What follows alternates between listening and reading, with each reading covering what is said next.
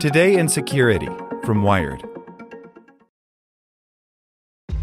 This episode is brought to you by ShipStation.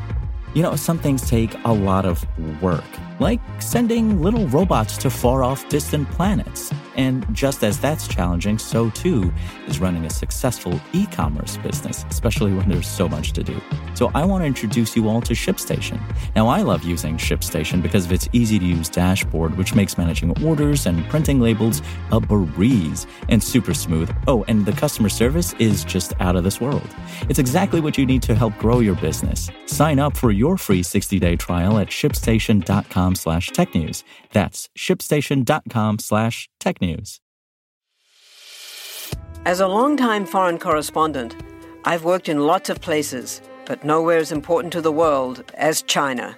I'm Jane Perlez, former Beijing bureau chief for the New York Times. Join me on my new podcast, Face Off US versus China, where I'll take you behind the scenes in the tumultuous US China relationship.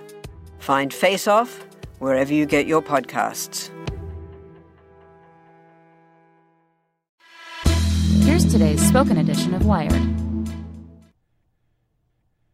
How Hackers Pulled Off a $20 Million Mexican Bank Heist by Lily Hay Newman. In January 2018, a group of hackers, now thought to be working for the North Korean state sponsored group Lazarus, attempted to steal $110 million from the Mexican commercial bank Bancomext. That effort failed. But just a few months later, a smaller yet still elaborate series of attacks allowed hackers to siphon off 300 to 400 million pesos, or roughly 15 to 20 million dollars from Mexican banks. Here's how they did it. At the RSA Security Conference in San Francisco last Friday, penetration tester and security advisor Josu Loza, who is an incident responder in the wake of the April attacks, presented findings on how hackers executed the heist both digitally and on the ground around Mexico. The hacker's affiliation remains publicly unknown. Loza emphasizes that while the attacks likely required extensive expertise and planning over months or even years, they were enabled by sloppy and insecure network architecture within the Mexican financial system and security oversights in SPEI, Mexico's domestic money transfer platform run by central bank Banco de Mexico, also known as Banxico. Easy pickings. Thanks to security holes in the targeted bank systems, attackers could have accessed internal servers from the public internet or launched phishing attacks to compromise executives or even regular employees to gain a foothold. Many networks didn't have strong access controls, so hackers could get a lot of mileage out of compromised employee credentials. The networks also weren't well segmented, meaning intruders could use that initial access to penetrate deep into banks' connections to SPEI, and eventually SPEI's transaction servers, or even its underlying codebase. To make matters worse, transaction data within internal bank networks wasn't always adequately protected, meaning attackers who had burrowed in could potentially track and manipulate data. And while communication channels between individual users and their banks were encrypted, Loza also suggests that the SPEI app itself had bugs and lacked adequate validation checks, making it possible to slip bogus transactions through. The app may have even been directly compromised in a supply chain attack to facilitate successful malicious transactions as they move through the system. All of these vulnerabilities collectively made it possible for hackers to lay extensive groundwork, eventually establishing the infrastructure they needed to begin carrying out actual cash grabs. Once that was in place, the attacks moved quickly. The hackers would exploit flaws in how SPEI validated sender accounts to initiate a money transfer from a non existent source like Joe Smith, account number 123456778.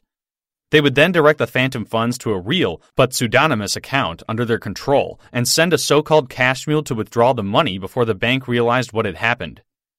Each malicious transaction was relatively small, in the range of tens or hundreds of thousands of pesos. SPEI sends and receives millions and millions of pesos daily. This would have been a very little percentage of that operation, Loza says. Attackers would have potentially needed to work with hundreds of mules to make all of those withdrawals possible over time. Loza says that recruiting and training that network could be resource intensive, but that it wouldn't cost much to incentivize them. Perhaps 5,000 pesos per person, less than $260, would be enough. Wake up call. SPEI itself and the infrastructure surrounding the app were apparently ripe for attack. Banxico, which could not be reached by Wired for comment, said in a forensic analysis report released at the end of August that the attacks weren't a direct assault on Banxico's central systems, but were instead targeted at overlooked or weak interconnections in the larger Mexican financial system. The attacker's approach required a deep knowledge of the technological infrastructure and the process of the victim institutions as well as access to them, Banxico wrote. The attack was not intended to render SPEI inoperable or penetrate the defenses of the central bank.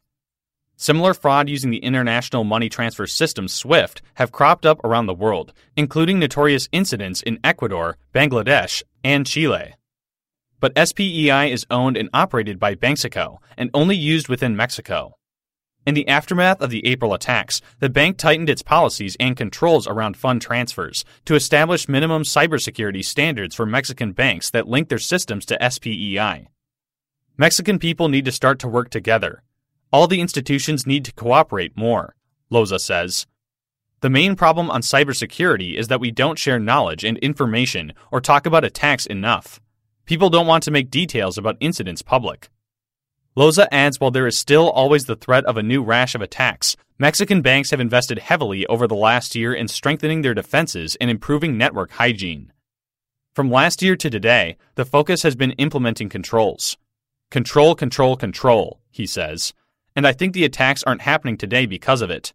But the most important thing is the change of mind that makes business users want to pay for better security. These types of heists have been so successful around the world, though, that they won't be easy to stop. And while they take effort for attackers to set up, they can still net tens of millions of dollars, and all without having to crack a safe. Want to learn how you can make smarter decisions with your money? Well, I've got the podcast for you. I'm Sean Pyles, and I host NerdWallet's Smart Money Podcast. Our show features our team of nerds, personal finance experts in credit cards, banking, investing, and more – and they'll help you make the most of your money while cutting through the clutter and misinformation in today's world of personal finance. You'll get clarity on strategies to help you build your wealth, invest wisely, shop for financial products, and plan for major life events. Listen to NerdWallet's Smart Money Podcast wherever you get your podcasts.